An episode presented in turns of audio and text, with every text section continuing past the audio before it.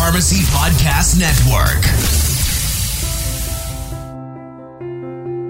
If you or your patients struggle with muscle cramps, spasms, soreness, or restless leg syndrome, you're going to want to hear about our non opioid TheraWorks Relief. TheraWorks Relief is a clinically proven and published locally acting topical solution that prevents and relieves muscle cramps, spasms, and soreness in the legs and feet. In a research study including patients diagnosed with restless leg syndrome, TheraWorks Relief was shown to reduce symptoms commonly associated with accompanying RLS, including muscle cramps and spasms. Muscle cramps are reported as a side effect of hundreds of prescription medications, from intravenous iron sucrose and conjugated estrogens to statins and diuretics. By managing muscle cramps, TheraWorks TheraWorks Relief supports adherence, helping patients stay on important and often life saving medications. TheraWorks Relief comes in an easy to use, fast absorbing, non greasy foam that can prevent muscle cramps and spasms with just a few simple applications a day. To learn more about TheraWorks Relief, go to theraworksrelief.com and click on the healthcare professional link. Here's the thing you're busy, you're a professional, maybe you're a pharmacist and you know you're capable of doing more, doing much more, and living a more organized, less stressful, purposeful, and freedom driven life. Let's talk, let's share, and let's grow together as an industry, as healthcare providers, and as a better unified community. It may seem like some of these things don't easily fit together.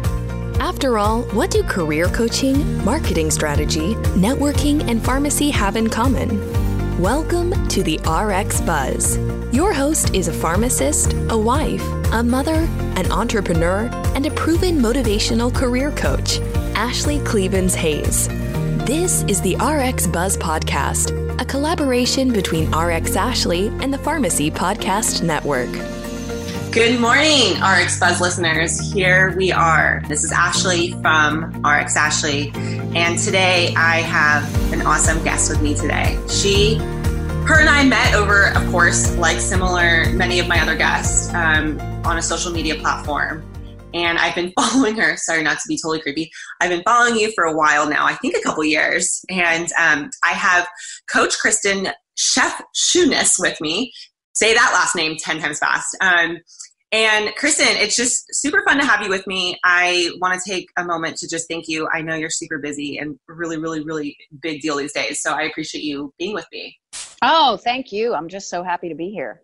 Yeah, it's it's really cool to meet interesting people outside of our arena who are doing inspiring, motivational, just awesome overall positive things for our um, you know, not just my profession, but in just globally for athletes and for non athletes. So, with that said, why don't you take a couple minutes to introduce kind of what you do and who you are? Okay. Well, um, let's see. I come from the swimming world. I come from the sports world, I should say. Um, I was a swimmer, swam in college, and then when I got out of college, I started my coaching career. Um, do you want me to go through my the universities I worked at and yeah, stuff. I mean, have at it. We got to give you some street cred. So okay, so I spent two years as a as a club coach in Pittsburgh, Pennsylvania, which is where I'm from actually. Um, and then I went to Michigan State and spent two years as an assistant coach. Then I went to SMU in Dallas. I was there for four years as an assistant coach. And then in 2006, I became the head coach at the University of Miami in Florida. Um, I was there for seven years. Um, what I realized those first few years, you know, my time at Miami, I always say the only word that can describe my time there is tumultuous. Um, I failed miserably my first four years. Um, started to figure things out. Started putting mentors and coaches around me to figure out, you know, who I am as a leader really started doing um, great things my last three years but the problem is you know we all know in failure even though it's awful and it hurts and it's disappointing and embarrassing it's also some of the biggest growth in your life sure and so what i realized is it wasn't necessarily the swimming that i was so passionate about it was really the confidence piece yeah. helping people pass their doubts and their fears and so in 2013 i took a huge risk and stepped down. I resigned um, to start my own business, Coach Christen. Um, about a year into it, as it's not taking off the way I want to. right before my mental breakdown, I got a call from uh, a man who um, became the head Olympic coach in Rio um, for the women's swim team. Um, he was coaching a group of uh, national team and Olympians. There were 17 of them. And so I went and helped him out for about a year, getting them ready for the Rio Olympic Games. Then came back to my business and I work one on one with female athletes. And then I also speak to athletes, coaches, and businesses. So, oh my gosh, so many questions. First of all, so cool. It's not every day that I get to talk to interesting, you know, non-professionals. So, I think what you're doing is fascinating. Um, going back to kind of you open open the the floodgates here of what do you consider failure? Because you talked about your Florida experience and how the first couple years you didn't think it went well, or you said it yourself that you failed. So I'm just curious how did that look for you? Because I, and the reason why I ask is because last week I had a question from a student in front of like 300 people asking me if I've ever failed. And I was like, sure. Do you want to pull up a chair? I mean, right. So. Uh, what does well, that mean to you? Well, as I always, you know, tell everybody, I think failure, I mean, it, it, everybody has a different definition of it. it. You know, I could see an athlete do something and I'm like, wow, that was really good. And they're like, no, because I had expectations for myself and I failed. So I think it's different for everybody. But my time in Miami, um, you know what I what I did was. Let me say this. When I was at SMU, we were one of the top programs in the country. And it worked so well because the head coach just kind of thought he was the sportsman. He thought swimming 24 7 where I took care of the women. I took care of their confidence. I took care of life outside of sport because we all know it affects sport business as well, right? Sure. Um, and so I just, I always say that time, um, the reason we had so much success is because he took care of the swimming and I took care of the women. So when I became a head coach, um, now I felt like I needed to change who I was. I needed to take care of the swimming and I needed to hire somebody to take care of the women. And I'm embarrassed to say it took me four years to realize it was not working. And, um, you know, part of success for me is not just them swimming fast, but helping them become amazing women, you know, helping them become amazing people after college. And I wasn't doing that because I was so focused on the swimming part and depending on other people who didn't have the gifts that I had to take care of the women. So, um, like I said, when when I started, um, uh, let me say this: after four years of failing, I stopped blaming everybody else, right? Because that's what we do as humans. We we blame everybody else and everything else. I started to look at myself, and when I started doing that, you know, of course, I only started doing that because I surrounded myself by mentors and coaches that made me do that. Um, it wasn't pretty. And I realized that I was using none of my gifts because I was trying to be what I thought a head coach should be instead of just being me. Wow. And that's why we had the success my last three years that we did, is because mm-hmm. I started, you know, even though it didn't look like other head coaches out there, I started using my gifts and brought in assistants who were really good and passionate about the swimming part. This is so fascinating because there's so many correlations between the professional business world, non-athleticism that correlate. I'm thinking immediately right now with some of the people I work one-on-one with. Um, so when you go to different schools or different camps and you talk to the athletes now, what, what do you guys, what do you talk about? Well, my main focus is confidence, but I can't talk about confidence until I talk about doubts and fears. Okay. Um, wow. How to move past, you know, those doubts and fears. So you're saying athletes have doubts and fears? Even the ones with uh, Olympic gold Don't medals around their necks. Michael Phelps has doubts and fears. My heart you know, eh, you know, Michael's a little different. I'm just kidding. I'm just but kidding. yes, absolutely. I mean, and we've seen, you know, in the last two years, he's really come out, you know, about his mental health right. and his struggles and things like that. So absolutely. So when you're talking to them, I mean, it's just so fascinating to me because we glorify all of these these big athletes and not just swimming. I mean, all these athletes, and then we glorify you know the the big name CEOs and the movie stars and physicians and you know these these people who have quote quote the titles of holy moly. But these people struggle too. You're seeing it in a different capacity than when i'm seeing it. But so what is it what is life like for an athlete who's struggling before they talk about confidence versus after well you know it's really what i've what i've come to the conclusion of is you know confidence confidence can come when you really have nothing left to hide sure. so when you start getting honest about those fears and doubts um, because what we do so often is we sit there and have doubts and fears. And let me say this what i've learned about fear is everyone experiences it but everyone also thinks they're the only one experiencing it. Mm-hmm. so it's never talked about because we think oh my god i'm the only one. Something's wrong with me. I'm a weakling. Uh, you know and so we're embarrassed and we never talk about it. But what i'm realizing it is everybody is struggling but you know, I even think back to my college career and I remember, you know, as a swimmer standing behind the blocks and there's eight swimmers there. And I remember thinking, the seven other women standing, you know, getting ready to race are fearless. What's wrong with me that I'm not? And and now I'm realizing, you know, that um, everybody everybody struggles. It's just those that finally admit it and find a way to move forward from it um, that can be confident you know um, getting ready. But you know we've talked a million times about in those moments before competition when those fears and doubts come all it is is pressure to perform. Mm-hmm. and i believe that if there is pressure to perform you are going to have doubts and you are going to have fears. Um, across the board like i said i work with you know i work with a lot more women than i do men but mm-hmm like I said, I've never um, met anybody that is fearless. And like I said, and I've worked with the ones with Olympic gold medals, you know, hanging around their necks. So it's really about, okay, let's get honest about those doubts and fears. And then let's figure out how to move forward from them because I'm a believer that if there is pressure, they're coming. So sure. instead of instead of pretending they're not there, let's face them and find a way to move forward.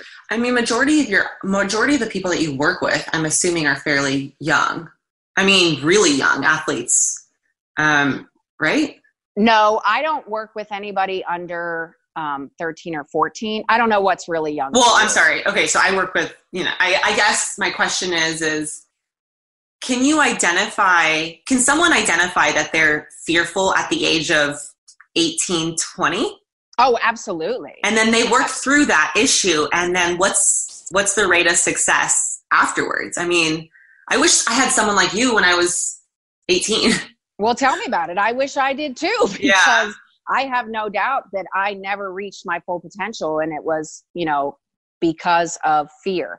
But you know this is the way i explain it the reason I don't work with like really young people is because they haven't experienced enough failure to really understand fear. Because I always say, you know, in the swimming world, I always say, you know, when you're eight years old and every time you step up on the blocks to swim, you go a best time, right? right?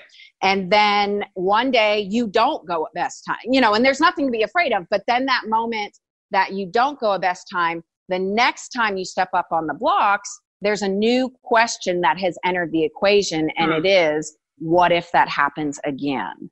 Wow. So when you are that young, you just haven't experienced enough failure sure, sure, sure. to have that fear of for the most part, you know, yeah. What if I do totally. it again? I mean, that's really young. I'm saying even the Olympians who are so young. I mean, 18, they're in college. Oh, yeah. So, how does that look? I mean, they're physically obviously brilliant, physically in shape. And then when it comes down to the mindset, do they turn to you for support or what does that look like for you? Yeah, I mean, you know, you what I used to do when I started speaking and stuff is I would have athletes write down what they were thinking right before competition. Um, and to be honest with you, like I was the first time that I did that, my first my first response was I want to ball my eyes out because I couldn't yeah. believe the terror. I couldn't I believe the mm-hmm. terror that was written, you know, that was written down. And then I wanted to blame the coaches, you know, like what right. are these coaches doing that are making these people so afraid? But then as I started doing it, you know, everywhere that I went and they started writing it down, 99.9% of the time. And by the way, I'd have them write it down anonymously because I knew mm-hmm. if they mm-hmm. put their name on it, they wouldn't be as honest. Right. But 99.9% of the time, it's the exact same stuff. It's terror. If there is pressure to perform, there's terror. Because mm. what if I don't? What if I fail? What if I mess up? What if I embarrass myself? Right. I mean, there's just so many of those what ifs that pop into our mind in those moments. This is fascinating to me because one of the services that I offer in, in our business is interview preparation. And it has been so humbling for me. I have high high energy, highly educated, highly intelligent, highly motivated people who who get interviews, who come to me for support. And it's fascinating to see them experience this preparation because within the first five, 15 minutes, they're nervous. They don't know how to articulate. They sure. don't know how to talk about their experiences. They don't know how to talk about themselves. Mm-hmm. And then by the end of the second hour, the end of the third hour, I mean, they're totally, totally transparent, totally different person. They are the person that they look like on paper. So I'm just seeing this huge correlation right now with what we see on TV or what we hear about in the news from athletes performing on stage or in the water or whatever it is on the field versus to a business professional or to a professional, someone like on, on my end, who they need to perform in interviews. It's yep. fascinating to me, this correlation. We should write a book. Absolutely. I mean, let's do it. So interesting to me that it's the same exact thing, but yet professionals tend to be really more reliant and what I'm gathering, and maybe this is inaccurate, but and and let me know what your thoughts are on this. Professionals tend to be a little bit more reserved and hesitant to ask for help in the sense of confidence building. What are your thoughts on that? Oh yeah, absolutely. It, but again, I, you know, I think so many people are afraid to admit that they're struggling. Yeah. But the problem is, is that everybody is. You know, I mean, I, I've I mean, everybody is. It's such a journey. And you know, to to reach your goals, to move up the ladder, whatever that looks like for you, you know, to find success. I mean, you you cannot do it alone. You've got to surround yourself, you know, by people that are going to push you and cheer you on, but at the same time, be brutally honest with you yep. about things, you know, that you need to hear that you don't really want to hear, but you mm-hmm. need to mm-hmm. hear. Yeah. I've experienced a lot of that. Oh, which yeah. is good though. Oh gosh, um, it's changed my life. Me too. Me too. In fact, my coach, my personal, my business coach came down pretty hard on me this week. she was like, you need to fix all of this. We're, we launched a course and first time around, just in full transparency to my audience, it was not good. yeah. Like, you gotta fix all of this. I was like, okay. And the outcome of it, I think, has been very successful. And I love that. I love being pushed. Oh yeah. Um, I, I okay. think I think people are just afraid, you know, to really look at themselves I honestly. Agree. You know, and it's like it's but once you do the freedom, you know, of being able to be just an open book. Look, this is who I am. This is my mess in the past. This is my mess today. And being honest and open about it. But uh, honestly, like that is my definition of confidence. Like having nothing to hide and just being truly 100%. Hey, this is me. It, it ain't pretty sometimes, but this is this is who I am and I'm proud of it, you know. How do you coach them to break through, you know, the fears of being judged of who they are? You know there are some it, it's such a range. I mean because there are some people that they come in and it's just like there's nothing that even needs to be said. They're just ready for change. And so they will just vomit the truth you know? And there are other people where it just takes it takes a long time. And i will say i think one of my gifts is just really relating mm-hmm. and making people feel like, oh, wait a second, I'm not alone. Mm-hmm. Um, and I'm also, you know, I am an open book. So you are going to hear my junk. You are going to hear my failures. And that really gives people the freedom, I think, mm-hmm. to really get honest about theirs. Um, but if they're not willing, I feel like I create, you know, a good enough relationship with somebody or a relatable enough relationship with somebody that I can say things that if you don't have a relationship with that person, they're not going to listen. But if you create a relationship with that person and you say something that they don't really want to hear, they'll listen. Mm-hmm. Wow. So where did you get that? Where do you think this all came from? Do you think this is your innate gift from God, or do you think that you learned this?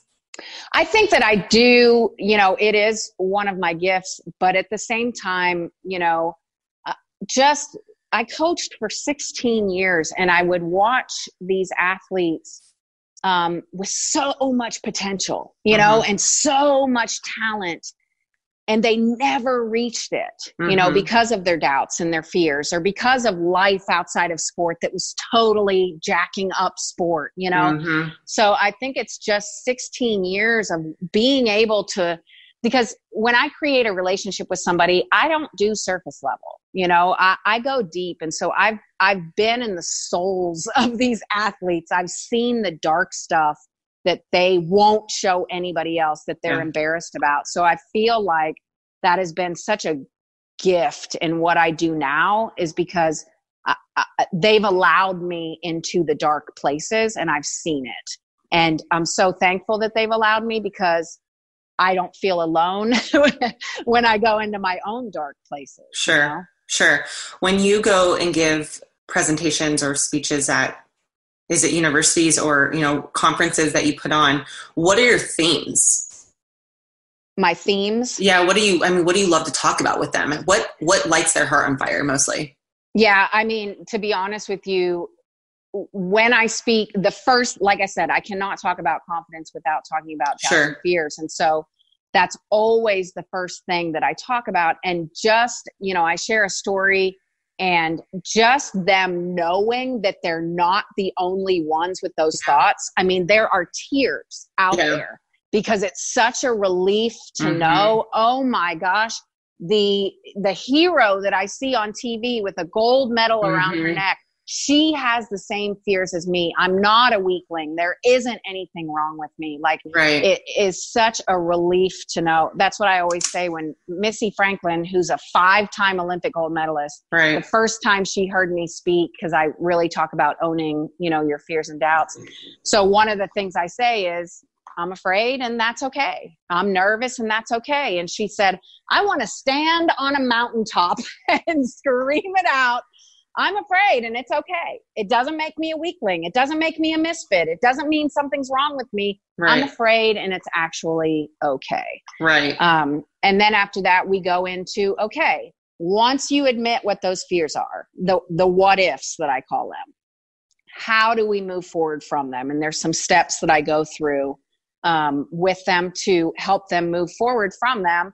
And then the next part of the piece is okay, how do we start building confidence because right. I think so many people, especially women, we believe that we can get confidence from somebody else. So if my coach validates me, if he says good job, if my boyfriend does this, you know, we think we can gain confidence from other people, but absolutely not. We can be validated, we can be told, hey, good job, but we cannot build we cannot gain confidence from anybody else. That is our responsibility and ours alone. Right. Wow. So it's funny that you bring up this this sub the subject of you know being vulnerable and being open because um, one of the ways I connected with you is I bought one of your bracelets. yes, and it's it's the orange one with the gold bead on it, and it represents I'm I'm bold.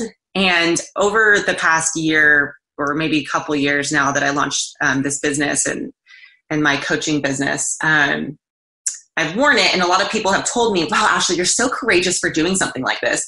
And it's just funny to me that people say that. It's interesting to me because I, I am no different than anyone else. I just, I'm doing it. So when when um, I'm doing the thing, so Sure. when when I'm sure when swimmers or when athletes come to you, what is the difference between the people who get it, who who have the breakthrough, the people who don't? Well, I I think the reason why I'm relating to that is because I think I just had the breakthrough and I'm just doing the thing. So, what do you think for those athletes? Uh, it. I mean, it's it's risking failure. It's risking failure. I mean, that is that is what it's what it's all about. Finding Right. the courage and risking failure. You know, Nick Saban, um, he had a. I saw a quote of his the other day, and he's like, you know, greatness is not normal, or you know, doing above and beyond is not normal. Like survival mode is normal. Like that average is normal. So you know doing the extras risking failure things like that that is that's not ordinary that's extraordinary but most people will not come out of their comfort zones because if i do yeah. if i you know i may fail and Mhm. then what does that say about me? What are other people going to think? That's a huge one. What are other gonna, people going to think if i risk and then i fail? Um, so absolutely all of it is just how do i move for when those fears and doubts come how do i risk failure anyway? Sure. Wow, absolutely. Powerful stuff. How do you work And- through all this stuff? Well, and then let me say this because failure, um, like I said, once you fail, then you know a new question enters the equation of what if it happens again, and that has kept people stuck as well because they Sure. they're afraid to move forward. Um, but I think that so many people, because failure is so embarrassing and nobody wants to talk about it, they don't. And I feel like when we fail, and we try to move forward from it without talking about it, without dealing with it, it becomes pretty much like an anchor inside of us. And Right. we go to take a step forward into our potential and we can't move because we haven't dealt with it. So, failure, it, the reason people don't want to risk failure is because failure is terrible. I mean, it's awful, it hurts, it's embarrassing, you know? But those that do risk learning how to handle that failure after it happens because there is no way that you are getting to where you want to be there's no way you're climbing the ladder there is no way you're getting to whatever success is for you without hi- hitting failures Sure. um, along the way and if we don't learn how to handle those fail- failures when they come we will stay exactly where we are Gosh, preach. Yeah, I mean, what a powerful sentiment you provided us. So, okay, when are you speaking next? Can I come? what What is your travel schedule? I mean, do you now? So, what do you do? Are you traveling every week, every month to go give presentations? Um, well it, working with one-on-one clients. It, it, I mean, to be honest with you, because a lot of the places that I do speak are, um, you know, athletics, it really revolves around the athletic schedule. So Right. I just went two months straight of, you know, nonstop, but I only have one more, you know, until the end of the year. So Right. it, it's really, it's really different, but, you know, throwing um, the business is in there now too. That has Right. just been so exciting um, for me because you know to just have that complete i mean it's exactly the same thing you know Right. exactly the same thing um, so that's um, that's been really exciting for me too That's awesome. If someone wants to get a hold of you, how I, I can put it in the show notes, but how can they get a hold of you or maybe follow you on social media? yeah well um, my website is coach christen c-h-r-i-s-t-e-n dot com uh, my instagram which i do most of my stuff on is um, coach underscore christen And I love your Um, Instagram. oh thank you it's just you know some motivating stuff Yeah, it's good though. It's good stuff. Thank you. And then um, the bracelets that we were talking about, I call them confidence nuggets. So it's confidencenuggets.com. Um, there's a video on there that kind of explains the whole background on why I came up with them. I really just love what you are practicing and I love what your your philosophies. I think it takes a lot of courage to do what you're doing. And I think you are risking failure in being an entrepreneur. So I I understand that and I respect that. Um, if there's anything I can ever do in my little small business world, I would love to support you in every endeavor possible because I think more people need to hear what you're saying in order to reach their true optimal level of of success. And everyone, again, everyone defines success differently, but I think getting through those breakthroughs and those barriers are something yeah. that will prevent someone from ultimately becoming whatever their definition of success really means. Yes. So, absolutely. Christen, you are awesome. I Thank love you. speaking with you. I love speaking with people exactly like you. Um, let's keep in touch, and I'm sure the audience will really appreciate your sentiments this morning.